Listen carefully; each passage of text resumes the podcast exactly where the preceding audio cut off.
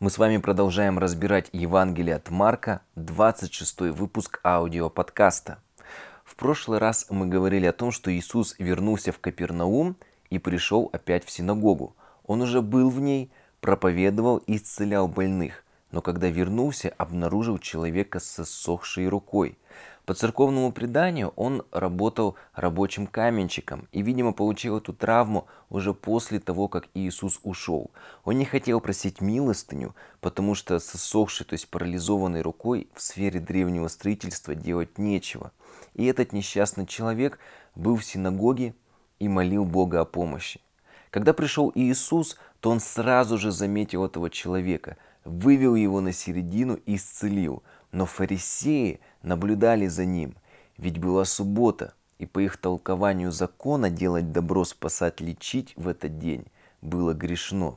Напомню, как мы уже говорили, в те времена не было разницы между моральным грехом, воровством, прелюбодеянием, убийством и религиозным грехом, например, нарушением субботы или неисполнением какого-либо из ритуалов. И вот что произошло после, в Марка в 3 главе 6 стихе читаем – и, выйдя, фарисеи с сиродианами тотчас приняли решение погубить его. Одно из значений этого слова «погубить» является предать смерти. То есть они хотели убить Иисуса. И давайте с вами разберемся, а кто хотел. И начнем с фарисеев. Сегодня с вами поговорим о них. Кто такие были фарисеи? В Ветхом Завете о них не говорится. А значит, они появились уже после V века до Рождества Христова, когда Ветхий Завет уже был написан. Фарисеи – одна из трех древнееврейских школ наряду с Есеями и Садукеями. Возникли в эпоху Маккавеев, это второй век до Рождества Иисуса Христа. Учение фарисеев лежит в основе Галахи и современного ортодоксального иудаизма. И это важно – Галаха или Аллаха – это традиционное иудейское право, совокупность законов и установлений иудаизма, регламентирующих религиозную, семейную и общественную жизнь верующих евреев. Если проще, то это совокупность законов, содержащихся в Торе, Талмуде и в поздней раввинистической литературе, а также каждый из этих законов в отдельности.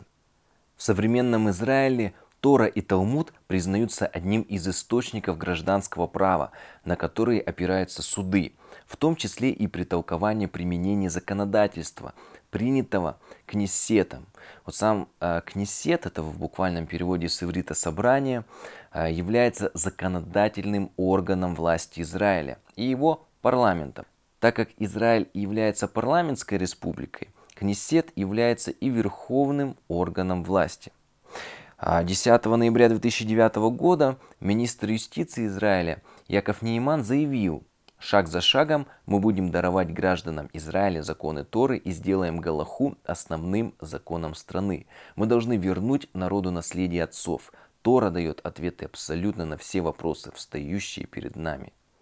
Как мы видим, фарисейское наследие сохранилось до наших дней. Считается, что фарисеи зародились как ревнители иудаизма – желающие его защитить от поглощения сначала персами, персизмом, а после и эллинизмом, то есть греками, который распространялся среди народов Средиземноморья вследствие успешных походов Александра Македонского. Эллинистическое влияние на израильское общество вызвало ревностных защитников отечественных традиций – они проповедовали строгую жизнь, ритуальную чистоту и точнейшее исполнение закона. Фарисеи боролись против языческого влияния на народ, отстаивали национальную самостоятельность. Все это привлекало к ним людей. Но со временем в среде фарисеев нарастали формализм и обрядовость. Господь через Моисея запретил вводить новые заповеди и отменять уже данные. Например, в книге Второзакония говорится – не прибавляйте к тому, что я заповедую вам, и не убавляйте от того, соблюдайте заповеди Господа Бога вашего, которые я вам сегодня заповедую. Но вопреки этому они ввели 613 новых установлений, 248 повелений по количеству костей в человеческом теле и 365 запрещений по числу дней в году. Своим нововведениям они придавали большое значение, даже большим, чем заповедям Божиим. За это Иисус обличал их. Зачем и вы приступаете заповедь Божия ради предания вашего. В Матфея в 15 главе он обращается. Или, например, в Марка в 7. Вы, оставив заповедь Божию, держитесь предания человеческого. Им было свойственно презрительное отношение к грешникам, мытарям, людям не книжним. Как они говорили, этот народ невежда в законе, проклят он. Евангелие от Иоанна в 7 главе. Хотя в израильском обществе во времена Спасителя было много грешников, но ни о ком Господь не говорит – так обличительно, как о фарисеях. Иисус обличал формализм фарисеев, обвинявших Спасителя в том, что он нарушает субботу, исцеляет тяжело больных людей. Не отменяя законы, Иисус ставил дела любви и милосердия выше обряда. Помните, как в Марка мы с вами говорили во второй главе, Иисус сказал, суббота для человека, а не человек для субботы. Гордость и самомнение, самоправедность вели фарисеев к духовной слепоте. Они не могли признать кого-либо выше, чище и праведнее себя. Они не признали Мессию. Но некоторые фарисеи все же нашли в себе силы измениться и признать Иисуса Спасителем, став христианами. Это был апостол Павел, Никодим, Гамалиил и другие. Есть еще одна интересная информация о фарисеях. Незадолго до рождения Христа фарисеи разделились на два лагеря, значительно отличавшихся друг от друга по своим воззрениям – школу Гилея и школу Шамая. Я уже упоминал их в 24 выпуске «Почему Иисус нарушал субботу». Строгие шамаиты крепче держались буквы закона и не допускали такой свободы толкования, какую допускали гилелиты. В лице Гилеля – который родился в 75 году до Рождества Иисуса Христа и умер же в пятом году, уже после рождения Иисуса, учение фарисеев достигло при нем своего высшего развития. Его воззрение на религию характеризуется следующим фактом. А, к основателю другой фарисейской школы Шамаю обратился однажды язычник с просьбой принять его в лоно еврейства, но с тем, чтобы тот сообщил ему все содержание еврейской религии, пока он будет стоять на одной ноге, как он сам сказал. Шамай прогнал его. Но когда этот язычник обратился с той же просьбой к Гилелю, тот ответил ему, что тебе неприятно, того не делай твоему ближнему. В этом вся Тора. Все остальное же комментарии к ней. Иди и учи. Впоследствии среди народа были приняты последователи Гилеля. За несколько лет до окончательного падения Иерусалима из среды фарисеев выделились две политические партии. А, миролюбивые последователи Гилеля, которые проповедовали мир с Римом во что бы то ни стало, а, в то время как последователи Шамая образовали партию зелотов – или как на русский язык можно перевести ревнителей. Среди зелотов было радикальное крыло. Они получили от римлян прозвище сикарии, то есть в переводе убийцы или кинжальщики. Их радикальные воинственные действия привели к войне с римлянами, так как они встали на путь прямых нападений и террористических актов.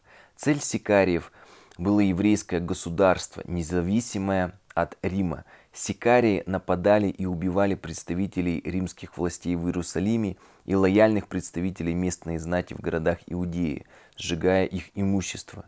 Иосиф Флавий сообщает, что убийцы предпочитали действовать в толпе, что позволяло произвести больший эффект и заодно давало нападавшему возможность скрыться. В качестве оружия они использовали короткий меч или кинжал, носимый под одеждой – и дававший название группировки, вот как раз сикарии, в переводе кинжальчики, как мы уже говорили.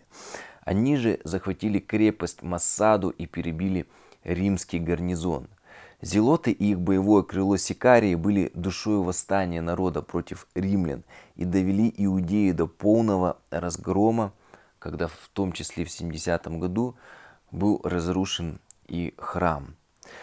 В Новом Завете говорится, что среди апостолов Иисуса был Зелот Симон. Но только в синодальном э, переводе э, написано не Зелот, а Зилот.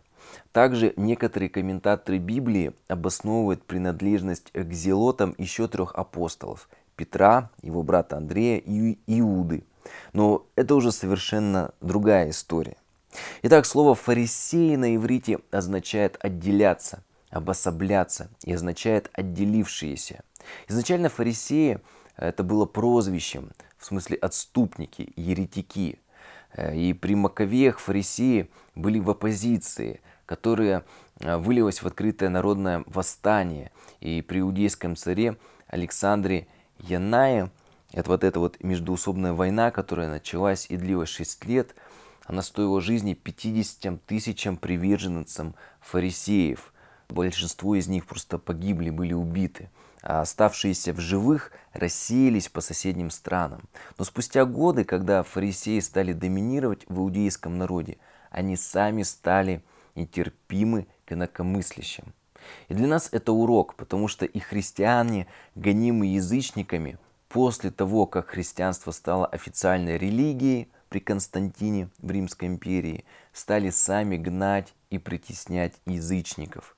Поэтому и говорят, что если человек разбогател или получил большую власть, часто с ним нужно заново знакомиться.